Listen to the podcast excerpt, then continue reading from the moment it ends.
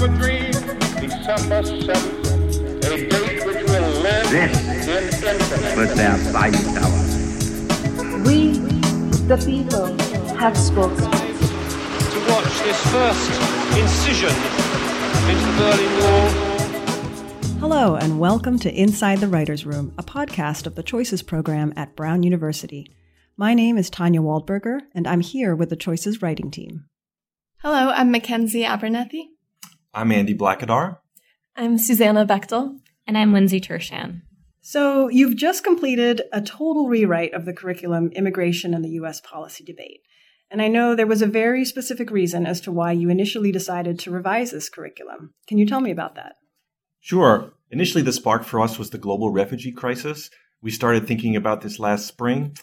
Uh, this would have been our 15th revision of this curriculum unit, and we thought it would be fairly small, but we thought it was essential to incorporate the fact that there are 65 million displaced people now in the world, and that this information needed to be brought into our materials on this, especially as debate in the United States was beginning to heat up about what to do with refugees. Yeah, but I think, you know, the more that we looked at our existing unit while also kind of assessing the current political climate, we realized this wasn't going to be a simple um, revision for us. And that in addition to the refugee crisis, there were a lot of other things that we wanted to add to our unit.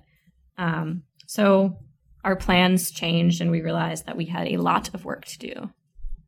A lot of work is right. And the new unit that we ended up with incorporates political, economic, and cultural perspectives that have influenced U.S. immigration policy debate since even before the founding of the country. The text also reveals a trend of exclusion based upon race, religion, and ethnicity, even though this is unpleasant to realize and discuss. Yeah, we had sort of realized that in earlier editions we'd focused on that trend of exclusion in the first part of US history, focusing largely on the 19th century, but we tended to move away from it because it's such a difficult topic um, when we were looking at the 20th century and early 21st century. So we wanted to put that in. So, you're covering hundreds of years of immigration history in this curriculum, which is a daunting task to say the least.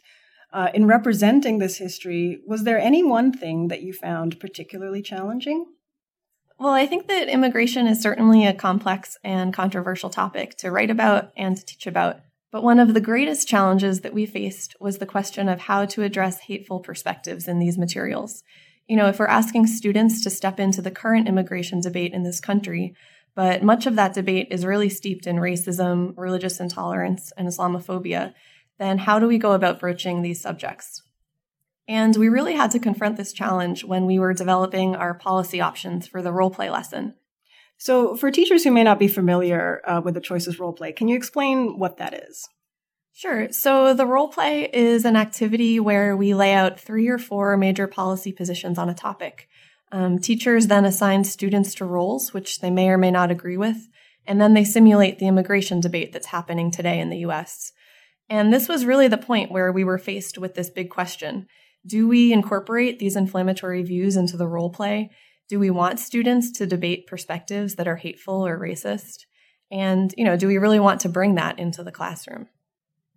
I have to confess that the, the thought of that is very daunting. And we spent many, many hours debating amongst ourselves, uh, having really extensive conversations about how to deal with this issue sensitively, but in a way that um, doesn't leave out um, or make a, a debate inauthentic. Um, so that was a huge, huge issue. And I guess I was advocating for a more cautious uh, way of doing that because the thought of having students advocate or articulating a racist point of view or a point of view that could be hurtful to someone else in that classroom, I think is um, is a fairly daunting thought for me. And I advocated for a more cautious route on this.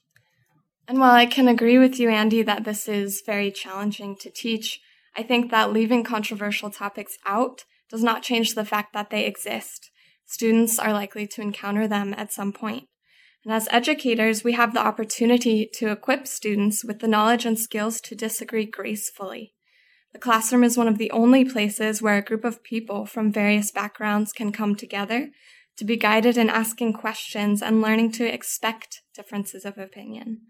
Challenging students to understand and even just ask what motivates people who think differently seems an important step in order to bridge the beliefs that deeply divide us. Well, yeah. And I think, you know, in addition to that, it's also a disservice to students, in my opinion, who have experienced this kind of racism, this kind of hatred. And I think, you know, it feels to me like we have a responsibility to provide teachers with the tools that they need and are looking for to make a space for students to discuss these things, whether they've experienced them or not. Yeah, and we also wanted to include these perspectives to demonstrate the historical connections as well. So, US immigration policy and public opinion has long been influenced by racism and xenophobia. So, students will explore the history of different iterations of discrimination and exclusion based on race, ethnicity, and religion. Um, they'll read about the rise of anti Catholic sentiment and the Know Nothing Party in the 19th century, to the Chinese Exclusion Act, along with lots of other examples throughout US history.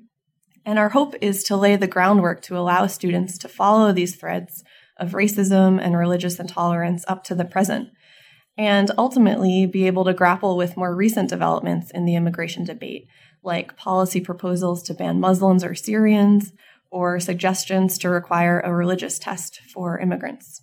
And so we worked these types of controversial issues and policies into the role play um, so that students could really begin to wrestle with them. Now, some teachers may still find this very controversial and problematic. So, how can teachers do this role play and have it be a constructive activity? I think it's good to go into this activity, maybe a little nervous and being cautious because it is so challenging. But I think there's a couple things that teachers might want to do. Um, and one of those is having a discussion with your students before and after the role play and just being really open with them acknowledge that this is a difficult topic and there's a lot of reasons as to why that's difficult. Maybe have your students brainstorm why it's so difficult. And then also though i think it's really important in that conversation with your students to emphasize why it is so important that they have a conversation about this despite the fact that they're difficult and maybe uncomfortable. And I think there's a lot to be said for teachers knowing what's best for their students in their classrooms. Teachers can be strategic about assigning groups or maybe assigning roles randomly. And it can also be helpful to remind students that the options might not reflect their own views, but what's important is to understand the motives that shape each perspective. I agree with all of that. I think the other thing to remember about the role play is that um, while it includes this dimension that we're talking about as being challenging, it's just one dimension of many that are included in the role play. And those other dimensions are the economic impacts and questions about uh, immigration, the security questions about immigration, what kinds of responsibilities should the United States have to refugees. So it's a much broader role play. Um, this is just a new and, and challenging, but I think authentic element that's been added into this particular uh, activity. And I think that ultimately teachers can use their judgment and think about if it's appropriate for them to do this activity in their class or if it needs to be adjusted. Um, and while it is a difficult activity, I think it can be a really rewarding one. And there's also a lot of other new elements in this curriculum that we're excited about as well. Uh, so tell me about some of those elements. What what are your favorite parts of this curriculum? For me, I think my favorite thing is actually where this unit starts. A lot of existing materials tend to start with Ellis Island, and they can lead students to believe that U.S. immigration stories really don't start until the late 19th or early 20th centuries, and that's just not true. And our unit's really different. We kind of we worked really hard to paint this bigger historical picture for students that really challenges them. I think um, it challenges them to understand that migration and immigration are issues that have been shaping the history of North America since the first people arrived here thousands of years ago. And I also really like that there's tons of great new imagery throughout the text um, and some really amazing new primary sources of immigrant stories that are diverse and just really interesting. One story in particular that I remember is of a woman named Helene Cooper who immigrated from Liberia in 1980 as a child. And a detail that stuck with me is she talks about her mother trying to make their new apartment in Knoxville, Tennessee more homey. So she cranks up the heat to make it resemble Sugar Beach back home. And she also bakes jiffy corn muffins and vegetable barley soup American style. But Helene yearns for old man Charlie's Liberian pepper soup back home. Overall, the text gives greater voice to the stories of people and their experiences, interweaving these firsthand accounts with more traditional policy perspectives. Yeah, I agree completely with what everyone said. So I'm really, really proud of of what's happened to the curriculum. I think it helps make sense of the policy issues by giving them context and in people's experiences. Um, connected to that, one of my favorite parts is an oral history activity in which students go and interview an immigrant. It could be someone in their family, it could be someone in their classroom, it could be a neighbor. But I think it's a really terrific activity because it's building the kinds of skills that we want students to have, um, but it's also helping them understand the current debate uh, and the current experiences in a way that's more authentic as it affects real people on a daily basis.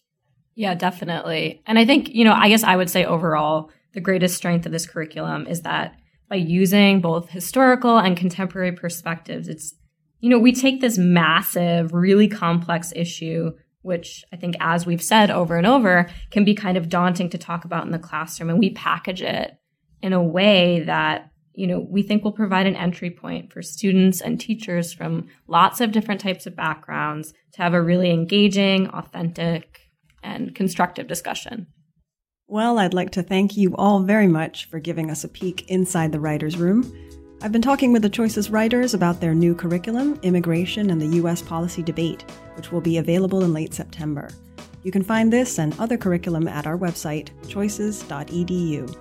The Choices program is based at Brown University's School of Professional Studies and the Watson Institute for International and Public Affairs. This was Inside the Writer's Room.